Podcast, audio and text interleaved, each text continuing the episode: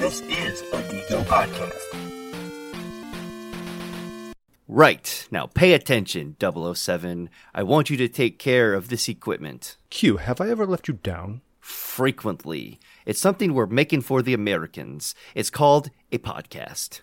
A podcast, you say? Is that some sort of fishing equipment? No. And it's been has not been perfected out of the years of patient research entirely for entertainment purposes. And incidentally, we appreciate its return along with all your other equipment intact for once when you return from the field. Well, you'd be surprised by the amount of wear and tear that goes on out there in the field. Just listen to Drinkin' Geek OST 007. I have on good authority that they will be talking about music from your video games this week.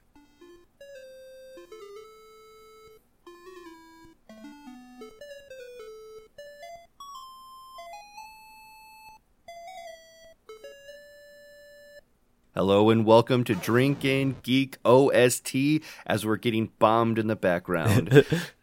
this is a show where we drink beer and listen to geeky soundtracks. This episode is featuring Wicked Pawesome, not Possum, Possum from Indiana City. I am player one, the Duke. Along with player two, Saf, and that track you just heard is from the James Bond 007 video game for the Atari 2600 uh, developed by Parker Brothers. It was the first licensed James Bond game. In this first mission, Seraffimo Spang from the novel Diamonds Are Forever uses diamonds to create lasers shooting satellites. You must avoid enemy fire from satellites and helicopters while making your way to Spang's oil rig. The game is a side scroller where you control a car that can jump and shoot items for points, though shooting enemies has no effect and that was the title theme, Hmm. followed by some explosions. So, how do you get to the oil rig on your car? I guess you, it probably flies or Oh, can go over water. it- it's got those secret agent plane wheels. Yeah. One of them Nice. turns into a submarine at some point. One of the cars. Right. yeah. So you would think that they would have the technology to make things fly. Um, but all right, uh, before we jump further into the episode, we are going to go ahead and have ourselves the beer. This Metazoa Brewing Company out of Indianapolis. And the, the beer that we have in front of us is the Wicked Pawesome. Not to be confused with possum. My accent is American, and I'm saying possum. I'm not quite uh, Bostonian to make this sound better. we don't have that that specific accent. Hey, that's wicked possum, man. Possum. Wicked. Po- well, that's a wicked possum I ran over. I ran over a wicked possum with my car. and it made me lose my car keys. That's it. it, just, it reminds me of that uh, that uh, park yourself car, the the Hyundai commercial Mhm. with Chris Evans and uh, John Jim from the, Krasinski. yeah, there we go. Jim from the office, and he's like, "It's that Smaht Pahk." like, what the fuck is Smap Smap Hat? Hat? yeah. Um. All right. Yeah. So it's an IPA. New England. There it is, a New England IPA made with Loral and Eldorado hops. And then, is there anything fancy on the can about the ABVs and IBUs? Nope. But on the website, we have 6.3% ABV and 25 IBUs, which I believe that's Pikachu, but I have to double check. It's the No Time to Die. Oh, there we go. The 25th Bond movie.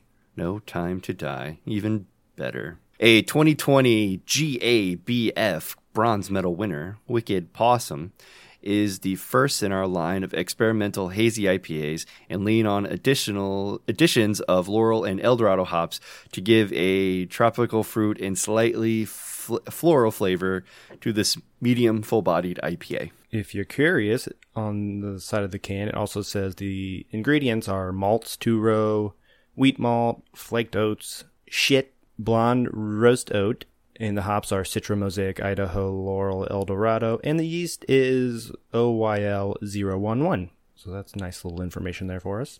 They have little notes on the side, and it's essentially what I read, but just in their own words. Yeah, slightly different order, I think, because I was trying to follow along. Yeah, just off the can. You covered most of it. Yeah. Speaking of the can, it is a wonderful green color, like a forest green, I guess. And uh, it says Wicked Pawesome um, in a vertical format. there's like a little stamp of a paw, and it says "Drink beer, help animals," because that's like Metazoa's tagline or catchphrase. It's what they do. Yeah, I like. It's a very simple can. Uh, the addition of this on the back side with their tasting notes that they do. Uh, I don't know if they do that for every single can. I do remember seeing them for uh, a few of them that we had, like the um, the chairman meow, uh, and then this one. So I think that's what they're going for. And so really, they have such a small surface area to actually use artwork or anything. yeah. So it's very simple. I, it's clean. I like clean. I like simple. Yeah. I like clean. Uh, the colors are good too because my favorite color is green. and it's got all the information right there, except for like the ABV. I don't see that on here. Right. Exactly. I didn't see it either. That's why I was kind of looking through that. I had to turn the light on because I was like, I can't, I can't see anything in here. But I didn't see anything on there, so it, as good as it's gonna get. I That's the one thing they missed.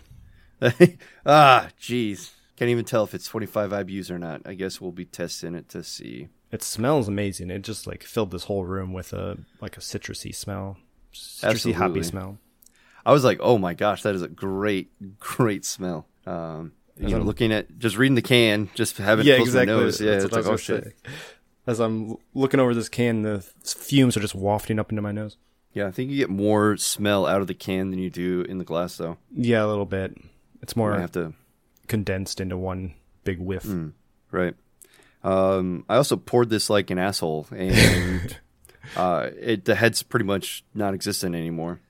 It, it, it was like half the glass was was head, and it just kind of dissipated really fast. That's nice. Yeah, that means you can get to the beer quicker, even if you pour it like an idiot. but definitely can smell like a grapefruity type of citrus smell. Yeah, a lot of those kind of tropically island fruits. I feel like like a mm-hmm. papaya or something, maybe.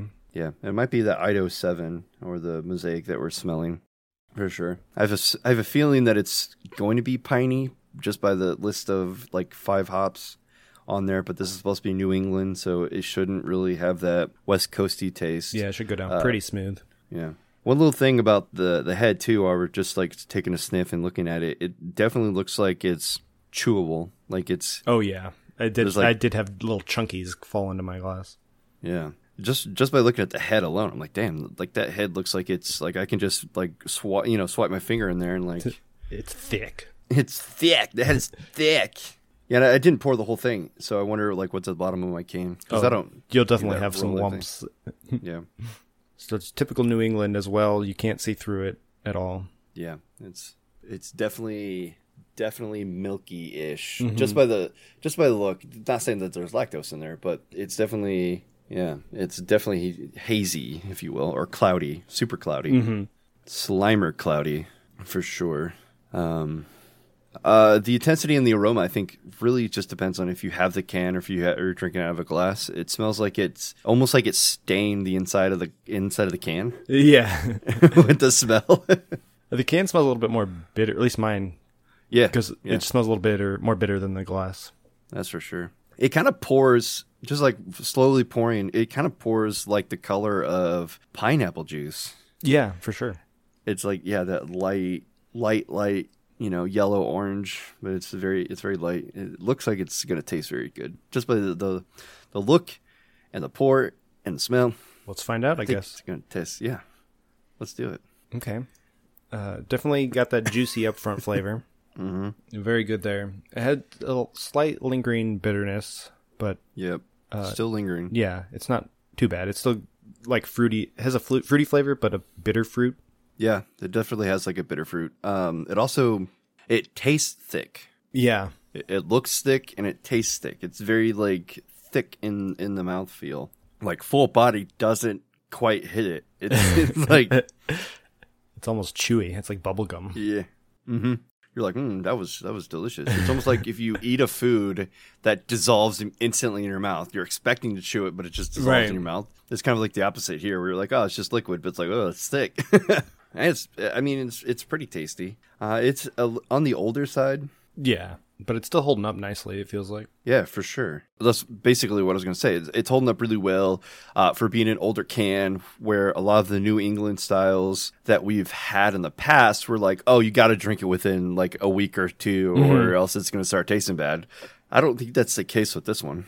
It almost reminds me of like a tropical fruit smoothie with hops added to it, based on like the texture and like the flavors. Yeah, yeah, yeah, uh, for sure. You get like a tropical fruits um, you you know throw into a blender. Mm-hmm.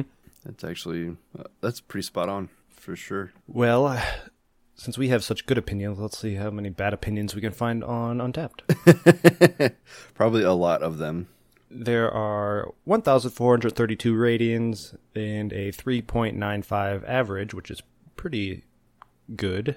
I have two two friends check this in. I also did not check it in. I figured I was going to be doing that anyways. Uh, three friends, three friends check it in. Why didn't that show up before? Uh, James R at a, at Pizza Palace, he gave it a 375. Jesse Favor didn't even rate it. That's probably what it was. He didn't rate it. He just checked it in. And then Doyle Doyle, uh, having fun at Metazoa, gave this a 3.25.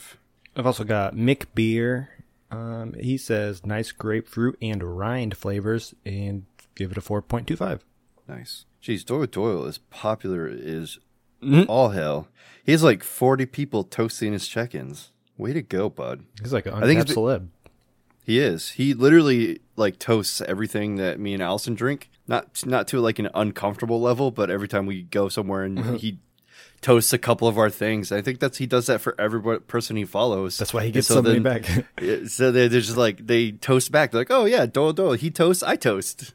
It kind of made like it kind of made me toast a little bit more. Sometimes I logged into the app and I'll I'll scroll through the activity feed and I'll see uh, Chris check something in that I've had before and I'll I'll toast him and then send him a message uh, or you know anybody else. Uh, Kane Moyer, I've done that a few times, but I I feel like I do it more now that I see people actually toasting me. So I guess it's kind of like a incentivized uh reward system. Ooh, I got I got some toasts on these Yeah. It reminds me of like Facebook poking somebody. I don't really know the point of it, but it's kind of fun to do sometimes. Oh yeah. Do they still do that? I don't know. I haven't been on Facebook in years. Same. I'm scrolling through and I'm not really seeing any comments. A bunch of decent scores though. yeah.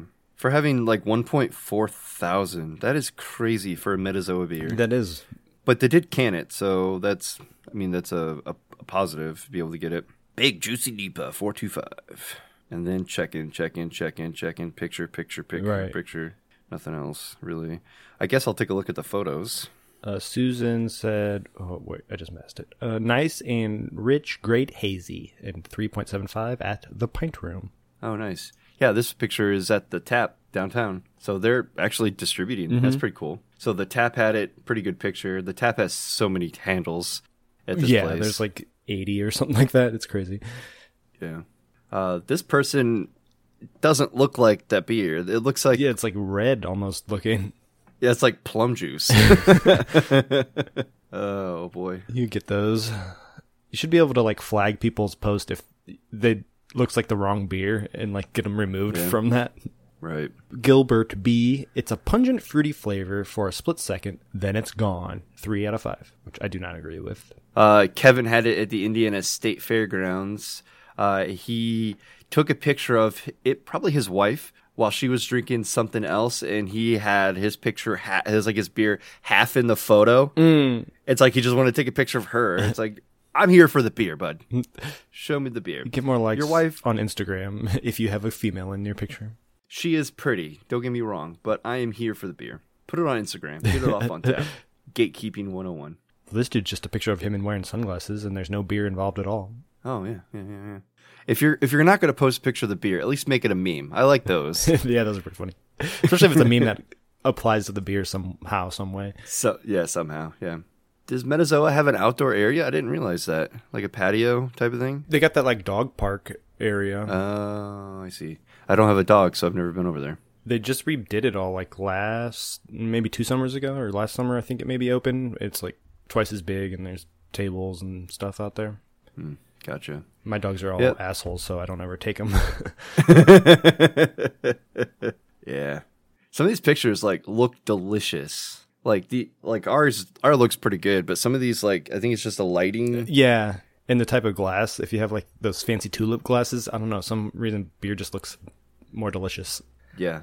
All the yeah, all these pictures are good. That's all we have to go off of are these pictures because Nobody wrote it really said anything. and it's not gonna not going to be any better from me. right. I'm just gonna say I liked it. It was yum. um, all right, so I went ahead and took a fancy picture in front of my big ass monitor with my keyboard, everything in there. It looks pretty, pretty nice Got it. backdrop. And the message I said was, "This is yum." I literally said I was going to say that, so I said it, and then I said, "Recording an episode for Drinking Geek OST." Little plug. I gave it a four point two five. It is quite tasty. I think uh, the chewable aspect of it, which is not something that we normally like say, yeah, this is how we want our beers. Uh, I think it adds something to this that uh, kind of just you know gives it like an uptick, just a little bit. It's like the thickness. It, it's creamier, creamier, creamy. uh, it's yeah, it's just it's nice and juicy. It's creamy without like lactose. So if you're intolerant of that stuff, then you can be able to drink this without having like somewhat of a reaction. Um, it's just all around like a, a pretty solid, juicy, thick beer. I am going to hold your hand on this one. I also gave it a 4.25, and I reiterated what I said earlier. It's like a tropical fruit smoothie that someone spilled hops into, and I said super yum, so I heightened your yum. Oh, damn! Your yum is better than my yum. but the same score, so I don't know how that works out. Yeah, I don't know. I think what would probably make this a little bit better if we still do that type of thing would be have it not so bitter. Yeah, that's exactly why it's not like a four and a half to almost a five because it does have that lingering kind of piney aftertaste that's Right. not super uh, enjoyable, but it's still it's still a very good beer. It really is. Just by the taste of this, I could pretty much guarantee that Keith would hate this. Yeah, probably. Just by like tasting, like you literally can taste the the bitterness. He probably wouldn't like it, but It's almost. I mean, I, I think it's pretty solid. like a West Coast New England, however that works out. like it's got that Yeah, kind of piney hop bitterness, but also it's got that thick New England haziness. right. Yeah, this was thinking a, hazy West Coast. That's an interesting combination right there. Opposite coast, but somehow they m- met in the middle. Big fan. All right, want to hop back into s- hop hop back into some music. Yeah, that'd be that'd be good.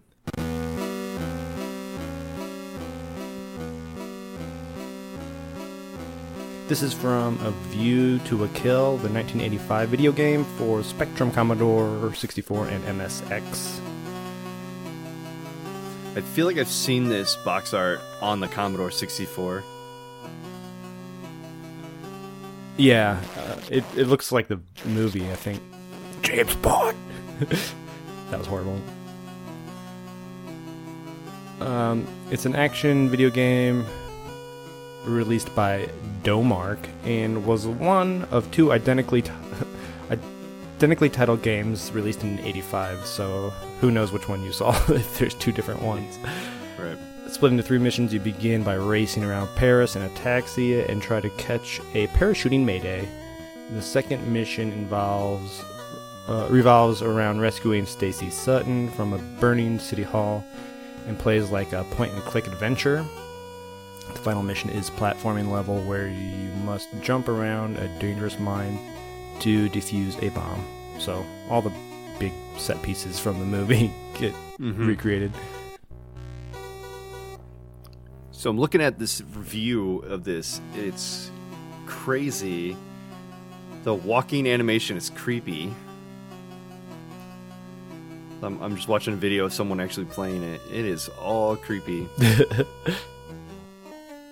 but it, it definitely reminds me of like an older uh, styled, um, like like older style uh, computer game than basically Oh, yeah. what it is. the the end it like scrolls a bunch of text text while the song is playing and at the end it says reset machine and load your first mission so you gotta like turn off your computer to play the game Yeah. Oh, I'm watching the the side scroller part right now, and that is 100% different than the previous footage I saw him walking inside of a building, and it's insane. This is different graphics. He does flippies. Uh, that's wild. Yeah, it's kind of cool that they did like a a driving level, a point and click level, and then like a platforming level. Right. It's almost as if they had they like put three teams on this and said, "Hey, make this Right. game. Uh, we're gonna break this up into parts so that we can get Different this done. Yeah, so we can get it done quicker. And then you had three styles of games made, and they're like, well, shit. All right, well, put it all together. Put it all together. Someone will buy it. it's got James Bond on it. All right, let's go. That was the title theme, by the way. Let's go on to James Bond: The Living Daylights.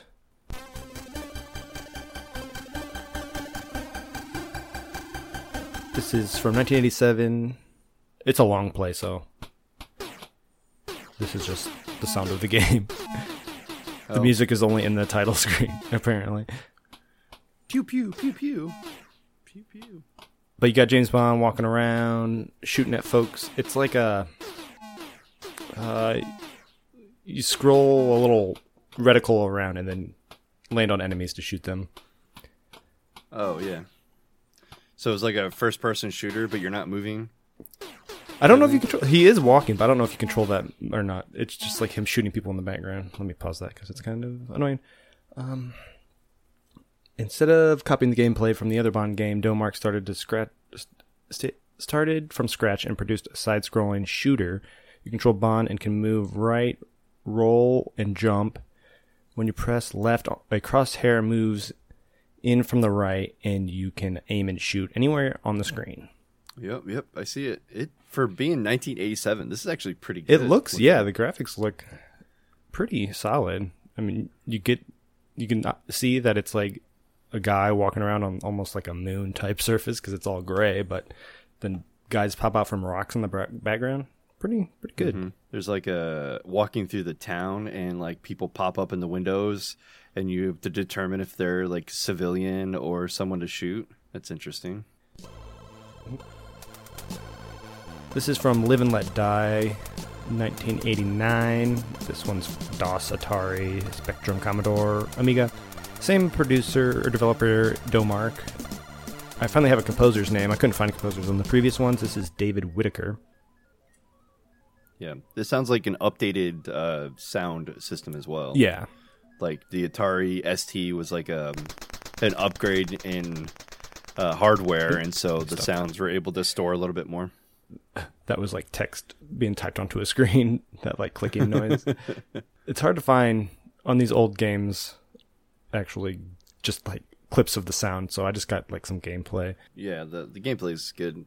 This is a speedboat racing game. That's weird. yeah. I guess there is that long sequence in the movie where you do that, but a whole game that does that? I mean, someone thought it was cool. A cool idea. So in this game, uh, it's a 1988 speedboat racing game from Domark. Although it was their third James Bond title, it started out as an unrelated game called Aqua Blast. Domark noticed that the missions were similar to the boat chase in Live and Let Die and decided to rebrand it as a 007 game. Oh, nice. Without permission or with permission? I don't. I assume they had permission because they did the previous two James Bond games, so they like had Yeah, the license. yeah, that's fair. This is, I mean, for the most part, it is pretty cool looking. Uh, I'm I'm looking at it right now, um, uh, just like a gameplay, and it kind of reminds me of like F Zero, as you're just kind of Mhm. controlling a boat like third person going down a track which is water and blue you have things to shoot but the scene that i paused it on uh, makes me feel like this wasn't a bond game like it wasn't initially a bond game because there's pyramids and palm trees Right. in the background so That was left over from Aqua Blast. uh, aqua blast Okay, let's go on to License to Kill. Alright, here's the title sequence for uh, License to Kill on the C Commodore 64. Like a sped up version of the Bond theme. yeah Uh, this is the one composed by David Whitaker. First released on DOS. Um, it's the fourth game from Domark, it represented a remarkable leap in terms of graphics and had a freer sense of movement than prior Domark games. The game has four main levels, each has a different gameplay style. I do have a song from the Amiga version as well, so let's see if that's different. It's funny on this game. It says up the top on the Commodore, his bad side is a dangerous place to be. How corny! Oh, that's interesting.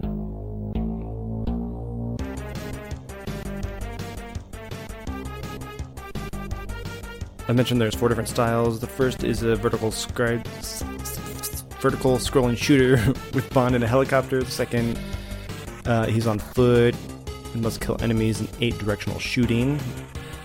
Third, That's a t- like a top-down view. yeah. Uh, the third has Bond scuba diving, shooting enemies underwater and dodging enemy fi- or going underwater to dodge enemy fire. Uh, the final is a driving level with Bond, uh, where he must smash his truck into other vehicles.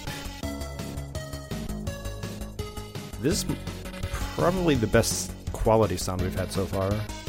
Yeah, I do like the Ami- Amiga version. Uh, when you want, when you win the game, it says congratulations on defeating Sanchez and smashing his evil drug empire. That's good. Yeah, you did a good thing. So I guess the idea is you're running a truck into the drug lords, smashing their vehicles from trying to make deliveries. I guess is what the the long play is. All right, let's go on because now it's getting into gameplay. Got the spy who loved me. Better turn that up.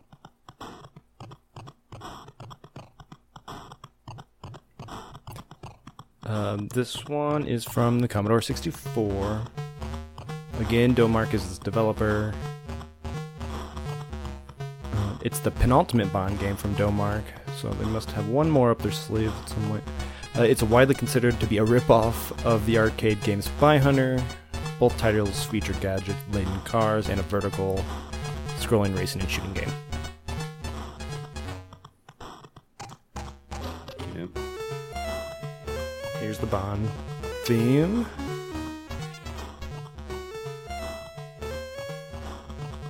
Oh, this is nice. I like it. I like that, like the beat. Right.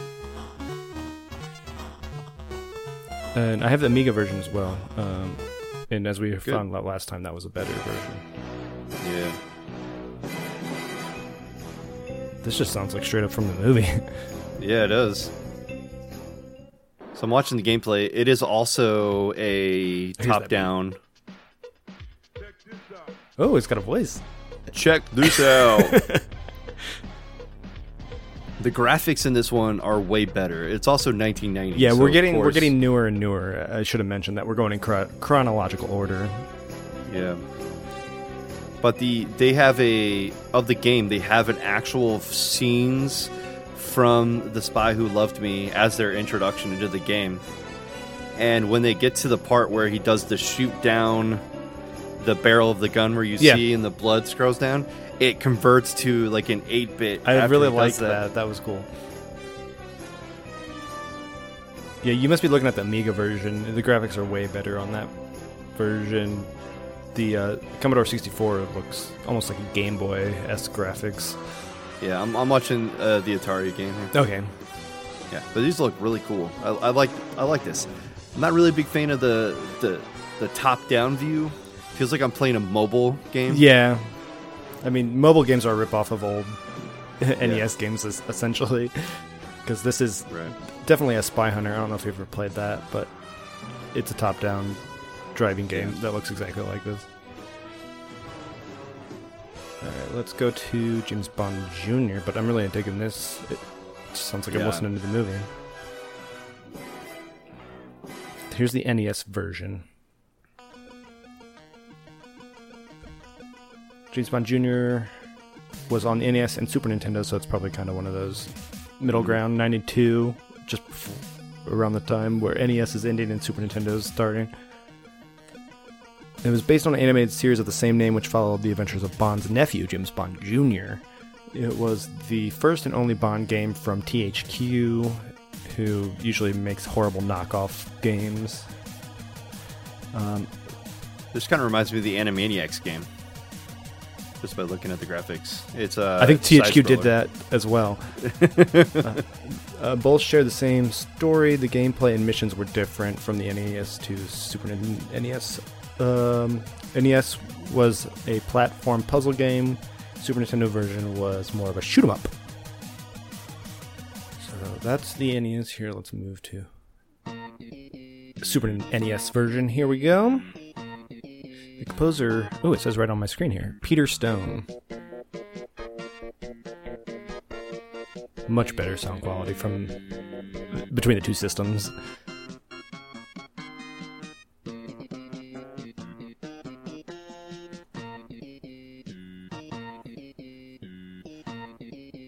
Yeah, I, I do like this one. I do like it. It's almost got like a actual bass sound. Yeah. Slapping that bass. Bum bum bum bum bum bum bum bum bum bum bum. All right, that'll. I think it's looping at this point. The duel I do not have. They must have been deleted because they're not showing up on my playlist. James Bond: The Duel was a '93 game for the Sega systems, and this was the last one produced by Domark. That's the only reason I wanted to mention it because we said they had one left in up their sleeves. Matt Furniss is the composer. Um, it was I like this little synopsis. James Bond 007 The Duel was released in 93 and was thankfully the last James Bond game from Domark.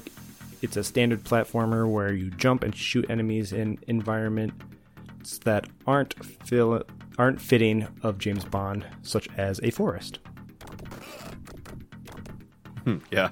Bond theme, map ro- uh, a map rap, Map rap. jungle soup, and space hop. Yeah, that sounds kind of awful. All right, let's go on to the game everybody knows. It's the really the game that kicked off the whole 007 series in on the N64. It's GoldenEye. Made by Rare, so you can tell immediately by the sound because it's almost like uh, Donkey Kong. Yeah.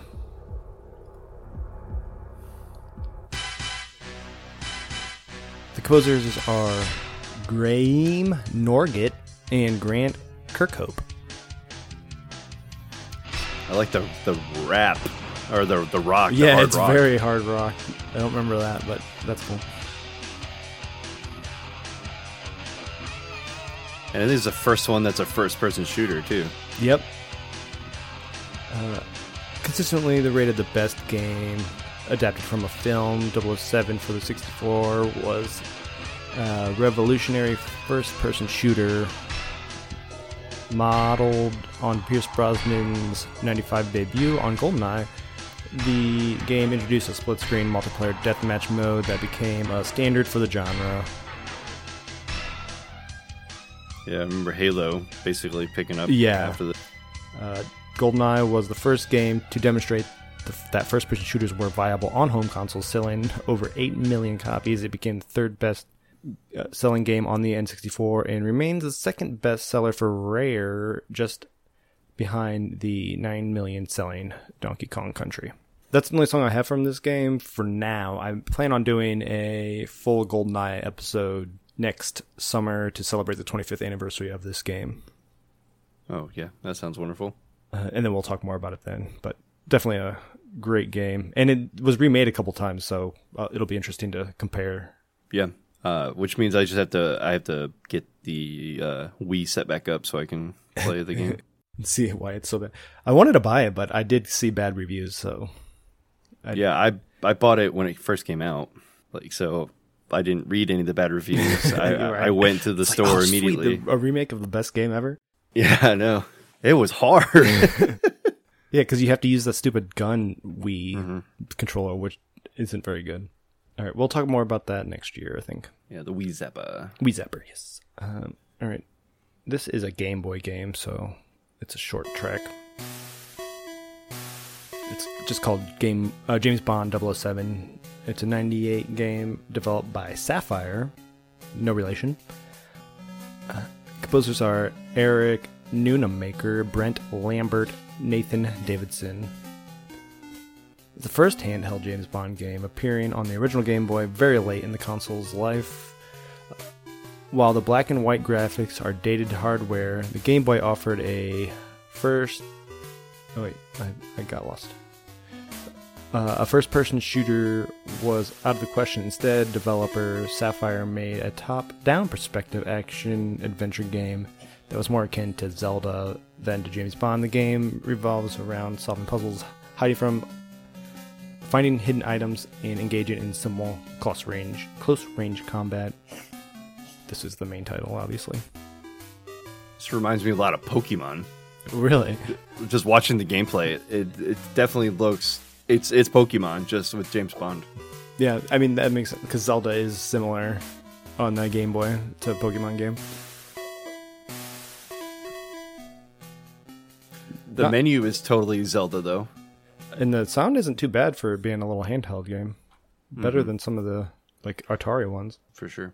All right, back to the 3D games. Tomorrow Never Dies. This is for the, the PlayStation version.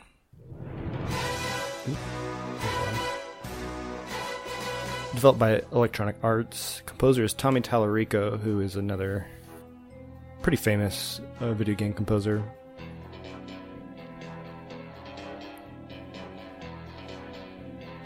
Sounds like the movie. Yep.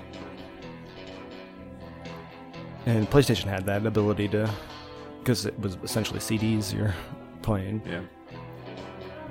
It was the first of eight Bond games developed by Electronic Arts, and certainly one of the worst. Yeah, I'm, I'm looking at it right now. Uh, it's first person shooter, but you're in third person, so you're watching Yeah. your character. But if you get like the the camera angle back enough, uh, like you're up against a wall or something, and you can't quite pan the camera. You disappear, but your floating gun stays the same. Oh, so you're geez. still yeah. Um, the interface sucks. I like GoldenEye way better than this. Yeah, it says uh, the game threw out everything that made GoldenEye such a classic. Tomorrow Never Dies featured a third person perspective, no multiplayer, outdated tank controls, and lackluster graphics. So the first song was the theme, title theme, and then this is called Confrontation. And the rest of the soundtrack kind of sounds like this garbage 90s techno action movie music. Yeah, but I, I, I can dig it. I like the music way better than I like the gameplay. like I'm watching the gameplay and it's awful. It kind of reminds me of the, like that Streets of Rage, Yeah. like where it went from cool to interesting to what the fuck is this? Yeah, the music is interesting uh, on its own, but it doesn't fit a Bond game.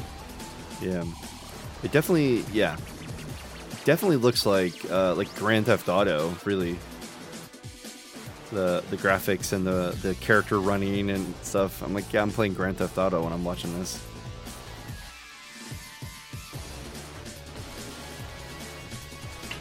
But yeah, the music is definitely interesting. I don't know. I don't know if I would ever play this game. Uh, probably the music alone is kind of like a turnoff for me, Mhm. but it's it's interesting. There's people who out there who like it. I don't know if they like the, the game, but they do like the techno garbage. Yeah. All right, let's go on to the world's not enough. That's back on the 64.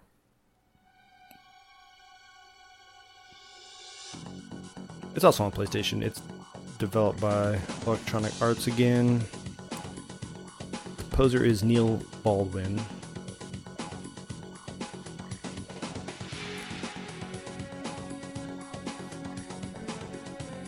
Sounds pretty good so far. Yeah. Following the success of GoldenEye, developer Rare declined the opportunity to make another Bond game instead of choosing to develop their own IP, which was Perfect Dark. Electronic Arts took over and released their own sequel, The World Is Not Enough, in 2000. Ignoring the their dismal first attempt, Tomorrow Never Dies, EA instead cloned the gameplay style of GoldenEye and produced a decent, if not innovative, game that met with good reviews EA developed uh, EA re- also released a PlayStation game with the same title, but it was made by another developer and poorly received for its bad gameplay and lack of multiplayer. Yeah, the interface and gameplay look way better than the other game that they tried to put together. Mhm. That's for sure.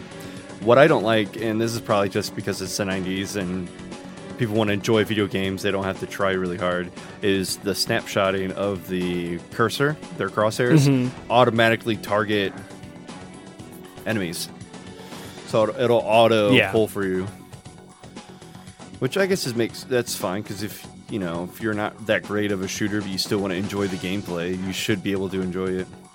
Yeah, I. I have this game. I played this game, and I I liked that just because I'm not that great at first person shooters, so it was kind of a it handheld me, but it was useful. Yeah.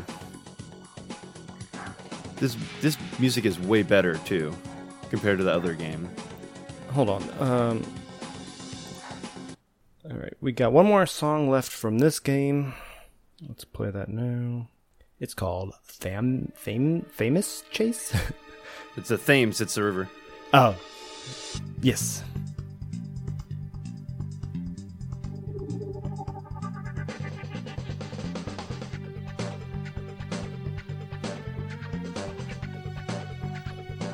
So based off of just the two songs I played, this is definitely my favorite so far. Yeah, it is nice. It sounds like you're doing a like a, a chase scene for sure. Oh yeah.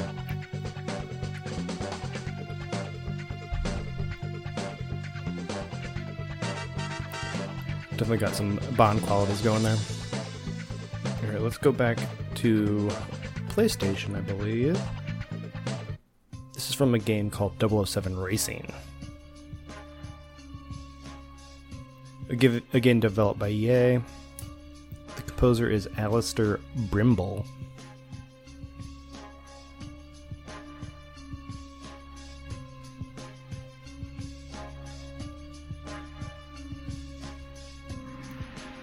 Uh, this game was released in the same month as the awful PlayStation version of World's Not Enough, and is undeniably Electronic Arts' worst James Bond game.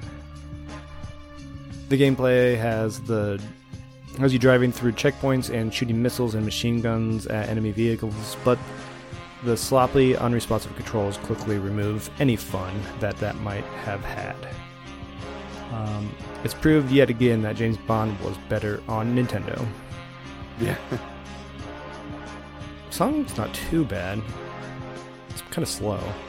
Yeah, it is for a racing Yeah. game. It's kind of lackluster, really. Well, this is the menu theme. Let's see. This is track three. It's still weirdly slow. Yeah. I- don't. I can't really imagine this being racing because it's very slow. But also, the gameplay kind of reminds me of like um, again, like a Grand Theft Auto. Like you're Mhm. in a car, being chased by people. You're running over things, collecting objectives. There's not not a whole lot of racing The only, involved. yeah, the only difference is that the car you drive has machine guns and missiles that that you can use. Yeah. Doesn't even look like a Bond car. The cover does. It's the Aston Martin, but I don't know what the game looks or the car looks like in the game. I'm just looking at the cover of the game. Uh, I should probably look at the cover.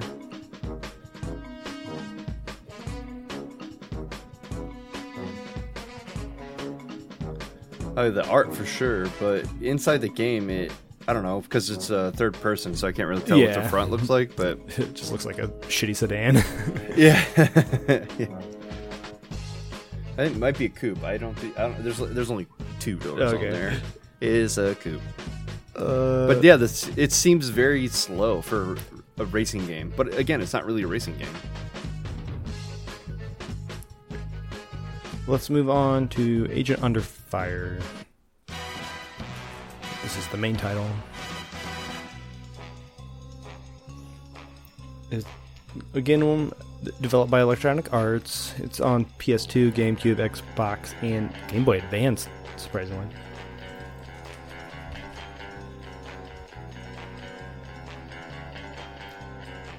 The graphics look phenomenal. I have this game. It's pretty fun. I think this is the one that they don't have Pierce Brosnan's license for, so the box art is just a silhouette of a guy holding a PP7 or whatever his gun is. Yeah, these graphics are really good. For GameCube, yeah.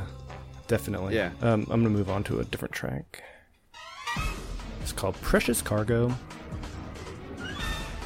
I feel like something's happening in this scene. Like you're listening to this music and you're kind of like pressured to do things Mhm. faster. Because I think there is a ti probably a timer on the screen, I would guess. Or uh, I think Precious Cargo is a person that you have to save. Um, this Agents of the Fire was the first James Bond game on the sixth generation consoles and was released on the ga- consoles I said earlier. Um, since Bond games were coming out at a faster pace than the films, Agent Under Fire uh, necessitated an original story and managed to pull it off fairly well. Yeah, that's what I was wondering. Like looking at the titles of these games, the this game plus its sequel have nothing to Yeah. do with the movies. This is action scene number two. The gameplay returned to a first person perspective and combined fun shooting with new gadgets, including grappling hook and hacking devices. Driving missions added some variety and were a huge leap up from the terrible mechanics of 007 Racing. Overall, Agent of Under Fire marked the beginning of a new stream of good Bond games for EA. Definitely got the Bond players in this song. Right. Yeah.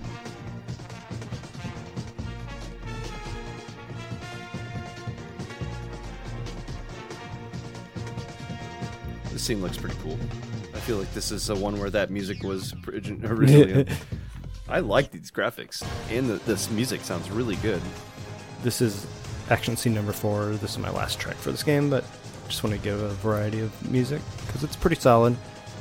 And this game was actually really fun.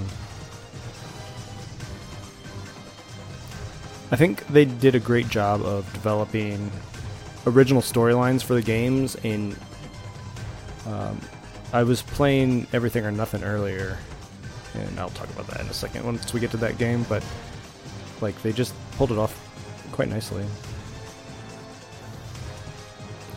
Let's go on to the sequel to this game, which is Nightfire.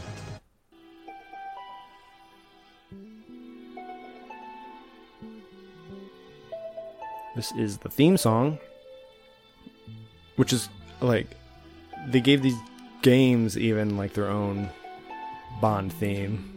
We ranked the Bond themes earlier, and like we didn't include the video game themes, but there are actually they have their Yeah, own some themes of them well. pretty good. This was composed by Steve Duckworth. Uh, looks like they have the uh, the rights to Pierce in this one. Yep.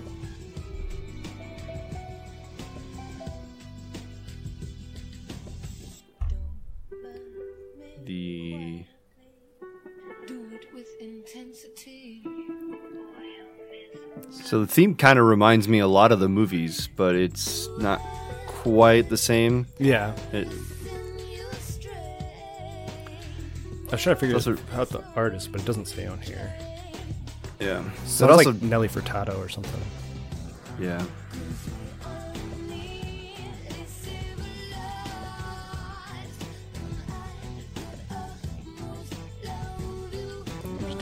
Googling to see if I can figure it out.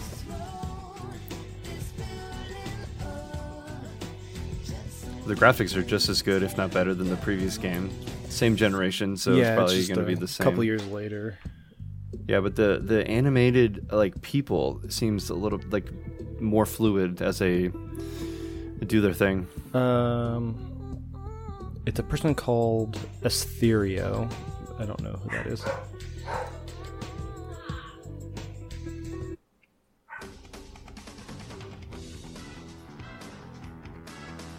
This is called Infiltration. So this is the sequel to the Agent Under Fire, as we said, improved upon its predecessor in almost every way. It managed to capture authentic feeling of a Bond film, opening with a gun barrel sequence, a playable action packed pre title sequence, and a girl filled title sequence, complete with an original song. The, develop, uh, the level design was excellent, with many missions following for allowing for several unique approaches, giving the game a more open world feeling. Top that with a stellar driving mission, and you're left with a classic Bond game. And some pretty solid music. Yeah. Uh, this is another song called Alpine Escape.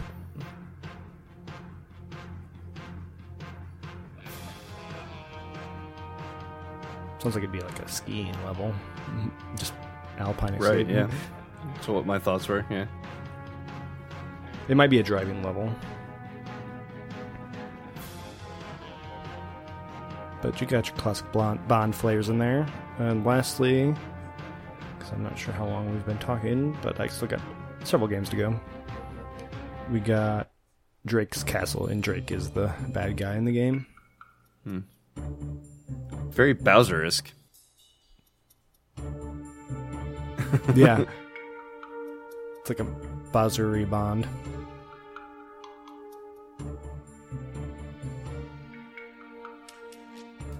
Yeah, it definitely is a castle theme. I'll give you that. very ominous. Very like, what are we getting ourselves into here? You pretty much can tell he's the bad guy when this music Yeah. is playing, and you see him. You're like, "Yep, that, that's that's him."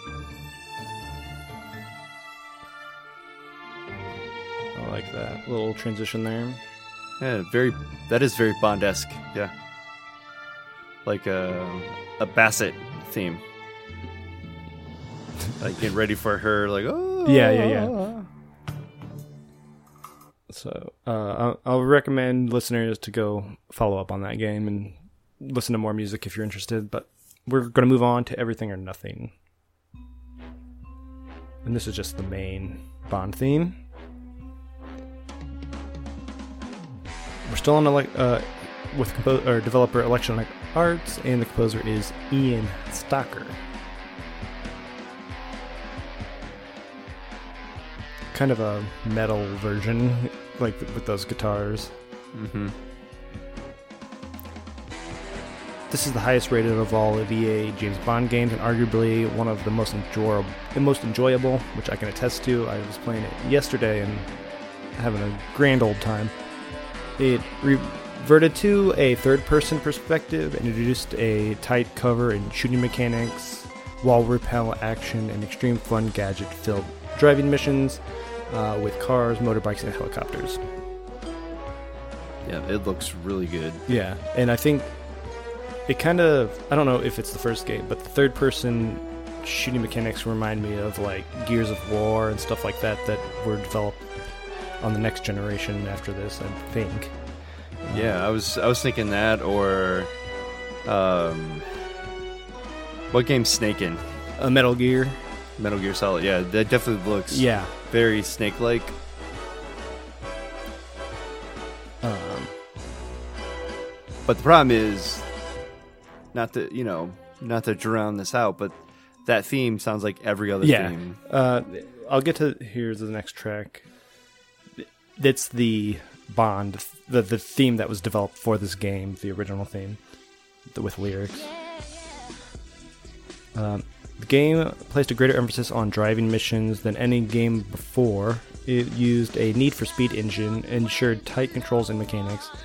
Everything or Nothing was also the first game to include a non-archived voice acting from the cast of the films, including Richard Kiel as Jaws. And the song is by Mya, if you remember her from. Uh, she's she's one of the people in the. Oh God, what's Lady Marmalade song? Uh, like Chris Oh, that one, yeah. Yeah, with Christina Aguilera and Missy Elliott. She was really famous back in the early 2000s, but I don't know where she went.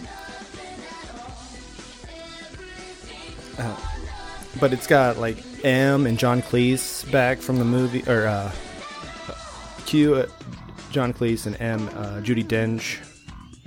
back from the movies. It's got Pierce. The Bond girl is Shannon Elizabeth because I guess it's around the American Pie time period.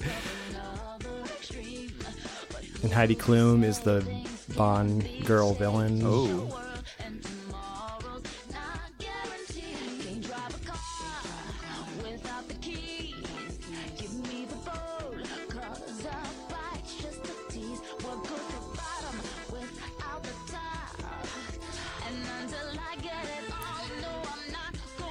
I mean, and the graphics aren't perfect, but they're pretty good for a GameCube Yeah. game. Yeah, for a game that came out in 2004, I Yeah. think that's they're pretty good. Better than any of the GameCube Zelda games, I'll tell you that much. Right. Those are super blocky, where this looks more smooth. Um, This is the last game I played in the James Bond series, so. Um, this next game is called From Russia with Love, and I can't really uh, input anything besides the music. Again, here's Yeah. the Bond theme. Composer Unless- is Christopher Lennertz. Ooh, the the game cover is supposed to look like Connery. Yeah, I think they got Sean Connery licensed for this one. They're like, yeah, we're running out of original. Can we go back in time? Yeah, And- that I mean that's smart. Yeah. Now that looks like an Aston Martin. Also I have is the cover from the game to look at. Yeah. And let me move on because I mean we've heard this ten times already. This is called Kidnap. Definitely uh, a 60s or 70s sound Yeah, music. it kind of reminds me of Jaws in a way, like the, the movie Jaws, like that Yeah. orchestral sound. I was thinking like Indie, uh, Indiana Yeah, Jones, that too. maybe a little bit. Yeah. Um, 007, or From Russia with Love was the last Bond game published by EA, and although not as good as Everything or Nothing, it was a high note to end on. From Russia with Love featured the likeness and voice acting of Sean Connery. That's pretty cool. Recre- recreated many sets and locations used in the film. The most interesting aspect of the game is seeing those familiar sets and exploring the off camera areas where you were never shown in the film. Yeah. I think the graphics might be a little bit better in this game than in the previous game you just looked Yeah, at, but they don't sense. use as they just don't use as many like assets or whatever that the other game looked. So this is kind of boring. Yeah, it's kind of toned down, but you it- Yeah. like the characters look better, but the, like, there's not much going on. Yeah, there's mountains, water. You're in a boat. I mean, at least this scene is what I'm, you know. Hey, this song is called Docks, so maybe we're listening to the same thing. Oh yeah. Maybe. It kind of sounds like Bond is sneaking around. It's one of Yeah. those sneaky songs. Oop, action. More on the composer Christopher Lennertz. Uh, his big break came with the musical scores for the 2007 film Alvin and the Chipmunks, Hop, Think Like a Man, and Warner Brothers comedy Horrible Bosses, as well as the video game series Medal of Honor, created by Steven Spielberg. Mm-hmm. uh, last song for this game is called Ins- Istanbul.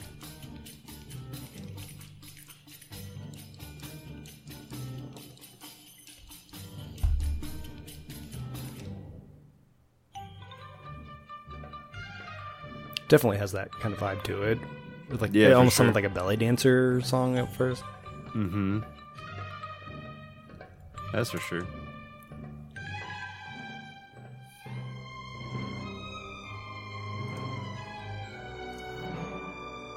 Not too bad. Let's move on to the next game, which is Quantum of Solace. And we're starting with the main theme again. This one we kind of moving on to the next generation, so it's on PS3, Wii, 360, DS, and Windows. Mm-hmm. And we're away from EA, and now Activision is uh, the developer. Oh, Activision. Gameplay reminds me of uh, Splinter Cell. Okay. Yeah, I have not played this one, so I'm not There's sure. a lot of sneakiness to it. There's uh, you're actually doing spy shit. that makes sense. That, that's kind of cool. And instead of just running around shooting everybody, you, you have a listening device. So You have to like kind of find somebody, and then when it's time to execute them, you go ahead and shoot them. And And Daniel Craig's on the box art, so I'm assuming Mm-hmm. they got his likeness for the game. Yep, Uh, and the composer is still Christopher Lennertz. yeah. You can definitely tell this is on the next gen. Oh yeah, it sounds sounds very good.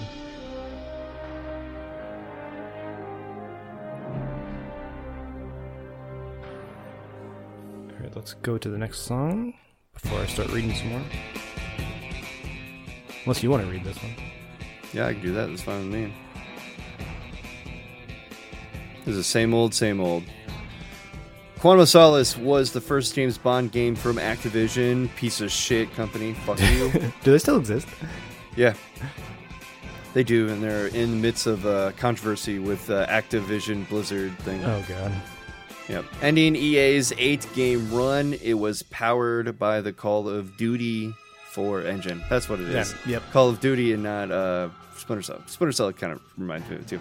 They're, I think they're all the same engine. I wouldn't, I'm guess. I'm just guessing. Yeah, probably. And was the first Bond game of the generation, the 360 Wii, PlayStation 3, as you mentioned. The story is based on the films Casino Royale and Quantum of Solace and follows their plot quite closely with some additions. While the shooting is first class, the first Bond games in years to have no driving levels, which really hurt the variety of gameplay. The music and voice acting are excellent, including Daniel Craig and Judi Dench. I don't know if that really hurts the gameplay per se, but I guess the variety. Yeah, you're right. it kind of gets stale. You're doing the same things over and over. Where driving Mm-hmm. gave you just like a little break in the action, but and it's surprising because Quantum of Solace starts with a really cool uh, driving sequence where he's got, think Mr. White's in his trunk and he's trying to deliver him to M. yeah. Oh, this is called Construction A. This is the last song I had for this game.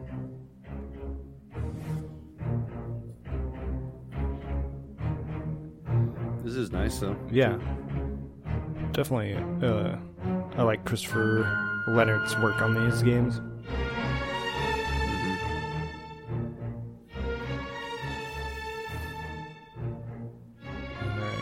Couple more games left, so let's move on. Here we go. This is from Bloodstone, the 2010 game. Again, developed by Activision.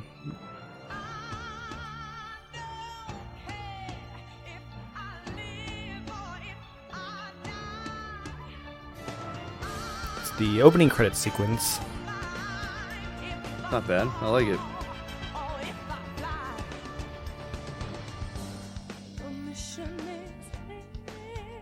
The singer is Joss Stone. It's much better than having that same old James Bond theme play Yeah. over and over and over. Oh, we have that too. Nice. I'll get that Yeah. that shortly. The gun barrel theme, basically.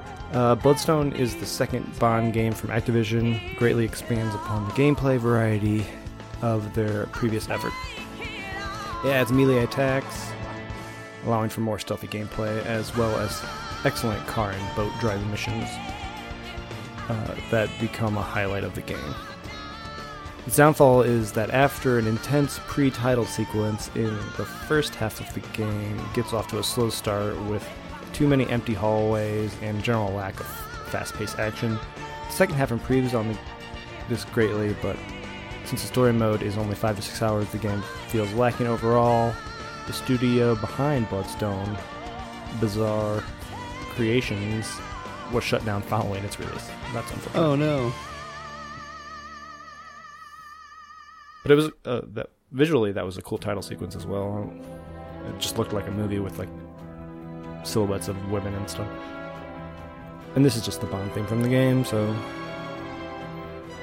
Yeah, just looking at gameplay, it is very spy like. Yeah, I'm assuming it's a lot like Quantum of Solace, but with the addition of like driving levels. But there's nothing really about this game that I kind of feel like, yeah, this is a you know must play. Pretty good graphics, pretty good like representation of Daniel Craig, but it, it's just it's basic kind of. A lot of sneaking around, a lot of Splinter Cell.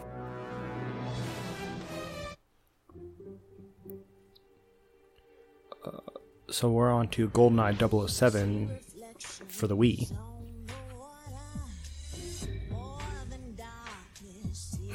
the game that Dustin plays.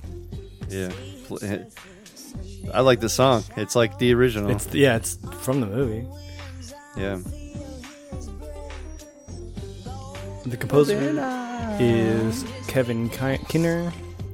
Uh, Did they really need a composer? They have the original guy from here. Uh, but GoldenEye, that you hear from the singer, uh, GoldenEye 007 was a remake of the N64 title. It was released on the Wii on the same day as Bloodstone. So I wonder why people didn't play that game. Am I right? right? Yeah. It featured motion control shooting with the Wiimote or the Zapper, if you had it, with the movement from the nunchuck. Don't let the term remake confuse you. This game is a new game from the ground up that is heavily based on the original. Uh, like the original single player experience is excellent, but multiplayer deathmatch are where the lasting value comes from. Just interesting because it's got Daniel Craig's face in this one, so it's like this is what it would have been like if he was in the movie. Right, yeah. That's basically him.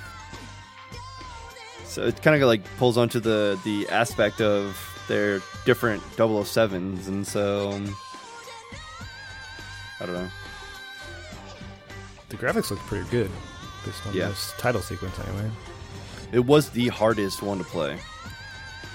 I don't like, Like, nunchuck the- controls. Yeah, playing the Wii was really tough. It, I just I couldn't I couldn't handle it. All right, on to our last game from 2012. So it's been a while, at least since we've had a good Bond game. It seems like Right.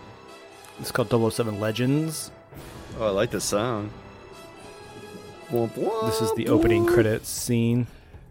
Yeah, it's a uh, Goldfinger. Yeah.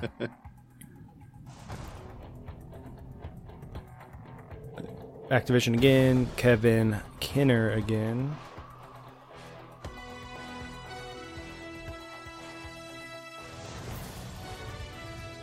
Yeah, It's kind of a graphics are- mashup of different Bond things. Yeah, I like that. It's fantastic.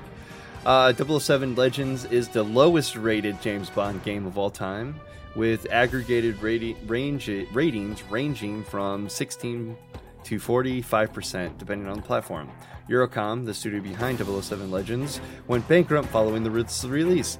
So making a Wow. Bond game is like a kiss of death for Yeah, and unless you're rare. Right. The poor reception and sales also lost Activision the Bond license.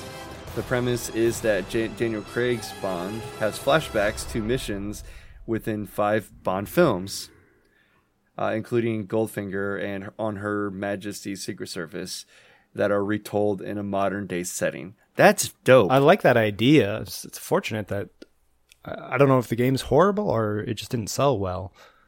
Yeah, the the graphics are smooth, but you don't. I don't know. It's back to a first person shooter, and so you're doing a lot of spy stuff, and you know, I mean, the game looks cool as shit. I don't know. Yeah, I thought it looked good from the videos I watched, and that's probably why we haven't had a James Bond game for a while because this one didn't sell well, and it caused a company to go out of business. And like the last two companies went out of business, I think they said. yeah, yeah, yeah. And then Activision basically lost the rights Yeah. to Bond. So who owns Bond video games right now, and who's trying to build a, a game from the you know the ground up? It's unfortunate. These games are pretty fun for the most part. I don't know about these early games, but from the 64 era on, they are all pretty Yeah. pretty cool. This was released for the PlayStation 3, the Xbox 360, and the Wii U. I wonder if uh, like the Xbox Game Pass will ever come out with like these remakes Yeah. of these games, or like the Switch store. I would probably I would check them out Mhm. if they're on the new consoles. Um, but yeah, the the flash, the idea, the premise of the the mashup with the music was just awesome. Like you had all of those themes all together flowing through, and we could pick them out. We knew which ones they were based on like audio cues that we remember. It was awesome. It would be cool if, like, when you're playing the On Her Majesty's Secret Service, your face changes into George Lazenby, and then, like, Oh, yeah. Goldfinger, you're Sean Connery. If they had all of those characters, but it's like Daniel Craig remembering those as if he did it. Yeah, so basically you you get there and you're like, what is going on? You look at a mirror and like, whoa, hey, that's neat. I like that. It kind of gives me like a um uh, an animus vibe from like Assassin's Creed, where right? Yeah. you are reliving the memory of the whatever historical Mm-hmm. thing that you're doing at that time. Like very same vibes. I think is I think that's cool.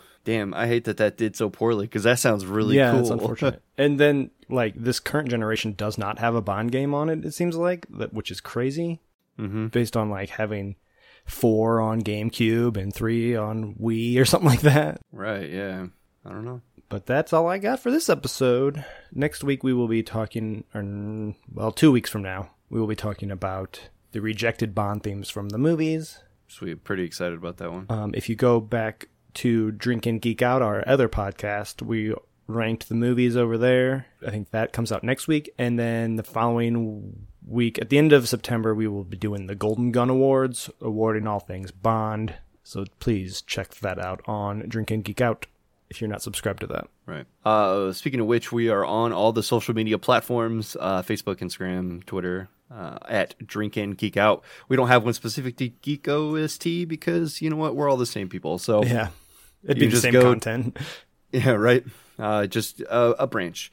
We have a website, drinkingeekout.com. Uh, we have all of our things on there links to the blog, links to the Geek SRMs, IBUs, and all of our uh, podcast links you can get to. You can find us pretty much on any type of podcast platform. If you're looking for a new one, let's say you're listening to us on Google pla- uh, Podcast and you're like, you know what, Google Podcast just has too much crap on it. And you're like, oh, they're on Stitcher. Oh, they're on Spotify. Cool, neat. I didn't realize that. Apple Podcasts, whatever. You're listening now. So pretty sure you know where to find podcasts. Exactly. But we, we're on all of them. Just saying. If you found us on the website and you want to uh, us on your podcast app and we're not, reach out and we'll make sure we get on there. Yes. Uh, we have t-shirts, uh, threadless.com and then TeePublic as well. So the uh, threadless one is drinkingeekout.threadless.com, which is more of our risque shirts because they haven't taken any of our uh, shirts down. And then we have our TeePublic store, which is the more tame one, which is teepublic.com slash stores slash drinkin hyphen geek out. We're also on Patreon. Uh, if you want to subscribe to the show, it help us uh, tremendously with purchasing a beer uh, and all those different things to keep the show going. Uh, you can pick an episode topic, just not September. We're pretty booked. right. but there are some things on there to do. Uh, so yeah, just just come find us. Send us an email. Who knew? Whatever. Just ping us something. Give us money. Yeah, give us money, We- idiots. Support us any way you can because we love doing this and we want to keep doing it. Yeah. And we just renewed our website, so we need all the money we can get. Not really. We're like NPR right now. We're like, we are. We need a, a telefund because we're, Yes. we're publicly funded and Public- we're running low on yeah. money. So we're gonna start putting the Wikipedia link on there. Hey, give us money. Give us three dollars if you've ever used this. Okay, so uh, that'll do it for this week. Until next time, Dig OST will return. Do do do do do do do do do.